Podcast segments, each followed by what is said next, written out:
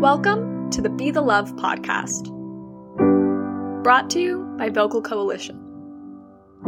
We're so happy to have you. The revival has only just begun.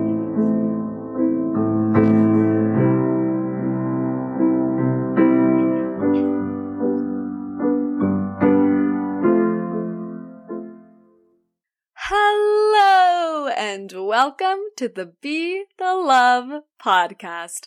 I'm your host, Sanya Bhartiya, and it is so nice to be back. I took a little break from the time intensive project of making podcasts as I was finishing my high school education. But I hope that you are doing well, or as well as you can be right now, and also that you've been getting vaccinated if that is available to you. Actually, I would love to hear from you how you are doing. Now that I'm on my summer break, I should theoretically have more time for the podcast. So I would love to hear any of your thoughts about the podcast, responses to what I or others have said, what you like listening to, suggestions or questions you have, topics you're interested in hearing a youth perspective on, ideas for special edition guests, constructive criticism. I would greatly appreciate any of it. So you can fill out our very short Google form, the link for which is in the description, or you can engage with us on social media. Our handle has changed to at Voco Choir. The other thing is completely self-indulgent and unrelated to this podcast, but I would greatly appreciate hearing from you any advice or stories you have for me as an individual about to venture into the real world whatever that means. Lately, I've been trying to learn about the life stories of the adults that I know and the wisdom they have gleaned. And if you're comfortable sharing anything of the sort with me, it would mean so much. So, as you might expect, I've been feeling quite sentimental lately. So, instead of my usual dive into somewhat heavy topics, I just wanted to reflect. One thing that I've noticed in myself lately is that it feels strange and very much like a formality when people congratulate me for graduating. In every store, I see gift and greeting cards with little blue owls wearing hats saying, Congratulations, grad! But whenever I talk to people, the conversation isn't about the pride there is in graduating, but the process of passing a milestone in life how I feel about the end of my quote unquote childhood, and how excited I am for my postgraduate plan, which for me personally is attending a university. There's no sense that I've accomplished anything, except for my admission to a college. And to be honest, that makes sense. When it comes to high school graduation, I've been set up for success. I've attended a well resourced school with a notably high graduation rate and come from a relatively stable home life and a family without barriers to education access. I am in no way a statistical outlier. So when others don't praise me for my accomplishment in graduating, they're just recognizing that fact. On the other hand, Individuals who do come from the many varying circumstances that make their high school graduation a complete and utter defiance of the odds absolutely deserve to be celebrated and have their names sung from every rooftop with all the recognition and praise because they have achieved something truly incredible and I hope that those individuals do get that praise and are met with a profound sense of accomplishment and admiration. Celebrating me with the same congratulations as those who are the statistical outliers seems to devalue their accolades while awarding me for doing the bare minimum. It reminds me quite a bit of receiving participation trophies as a child, since I was a connoisseur of participation trophies in athletics myself. I know that participation trophies are a weirdly controversial issue. I'm not sure if people still have as strong feelings about them as they did when I was a small child, because let me tell you, my teachers had me read many an article about the looming threat of the participation trophy. I am not a child psychologist, and am not weighing in on that issue at all. I simply remember from my own experience that it felt strange to receive them because my peers were getting these accolades for their athletic achievements, and I was getting a medal for being there. Medals that I felt I didn't deserve and that belittled those of the kids who were actually very talented. Ultimately, it felt kind of meaningless. And that's quite jarring to consider have I really spent my entire life working to earn a participation trophy? To check a box? Because even with all the resources I have, for which I am incredibly fortunate and grateful, so much of it has felt intensely difficult.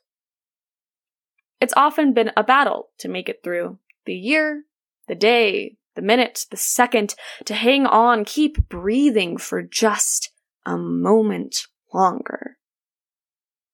There are so many times where I felt it could have all just slipped away. Personally, much of my high school experience has been deeply impacted by chaos and loss. Loss of experiences, of security, of faith in the narratives that used to bring me comfort, and of life.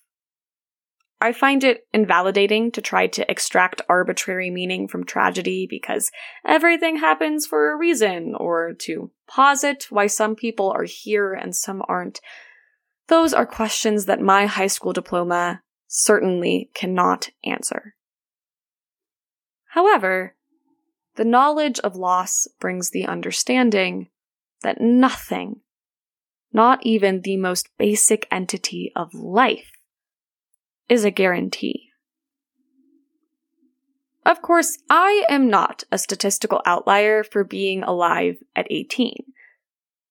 But I can also acknowledge how randomly and unexpectedly that could change. There are factors that play into that to increase or decrease those chances for everyone race, socioeconomic class, gender identity, sexual orientation, disability, brain chemistry, where we live, how we've been raised, our choices, etc., etc., etc. But ultimately, that state of survival is up to chance.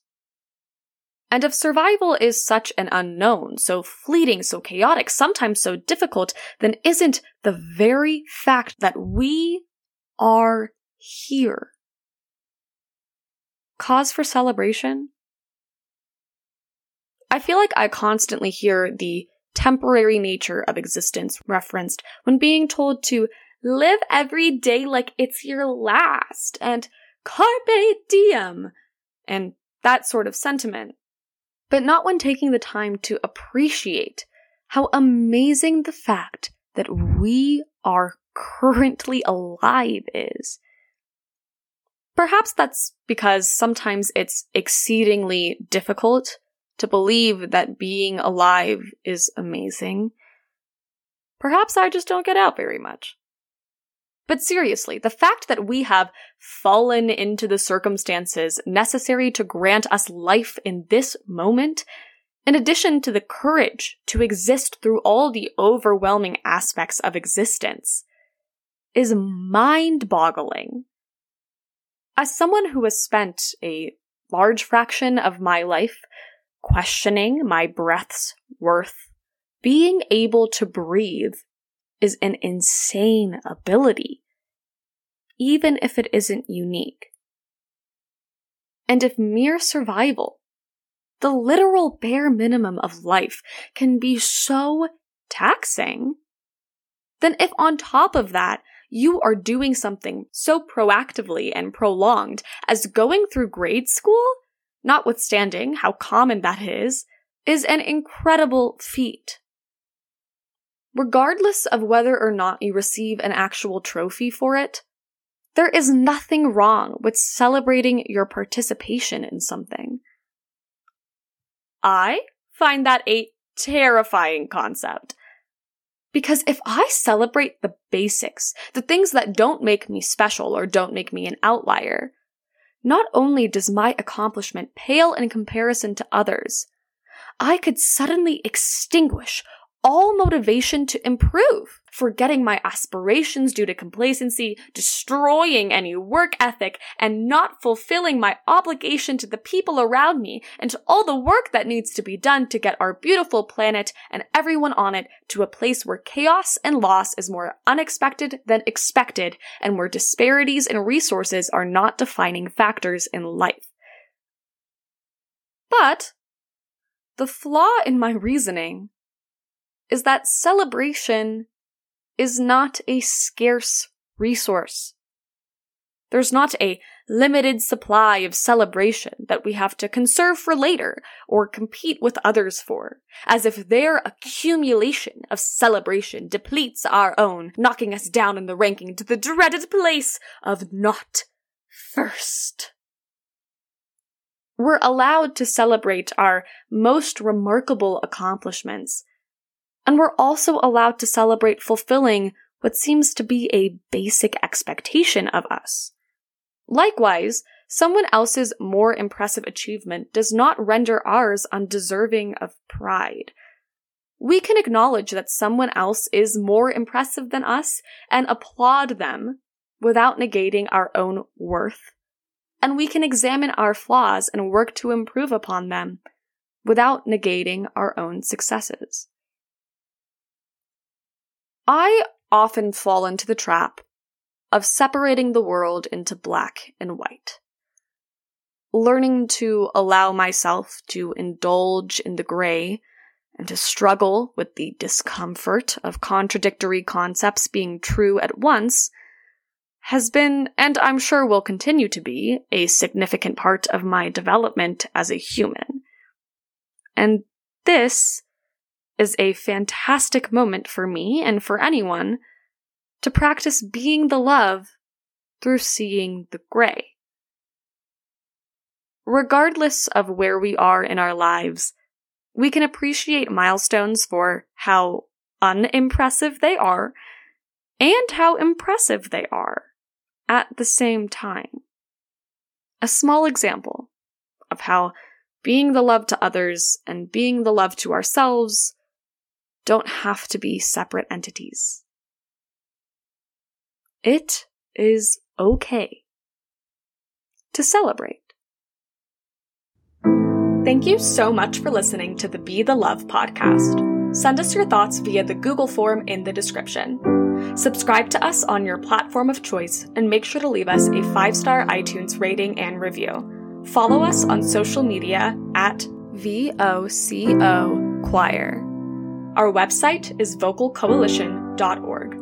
And now, please link arms with us in spirit and join us in singing our anthem, The Revival by Emma Beckler. Until next time, always remember to sing out the love, even through the hate. Our minds are our weapons,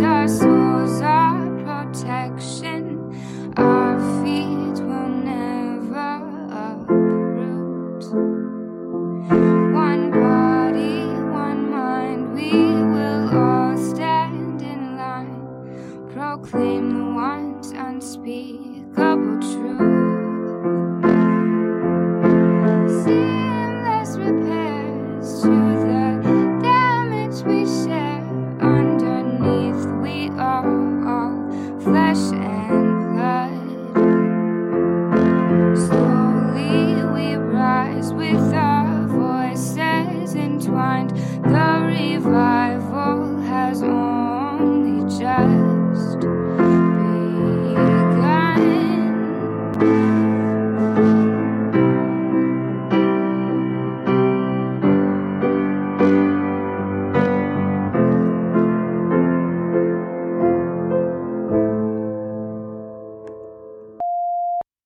I said I would keep it kind of light. I did almost go on a rant about how capitalism impacts our idea of scarcity and then decided not to. But I mean, as one great Secretary of Treasury in American history said in a musical about him, just you wait.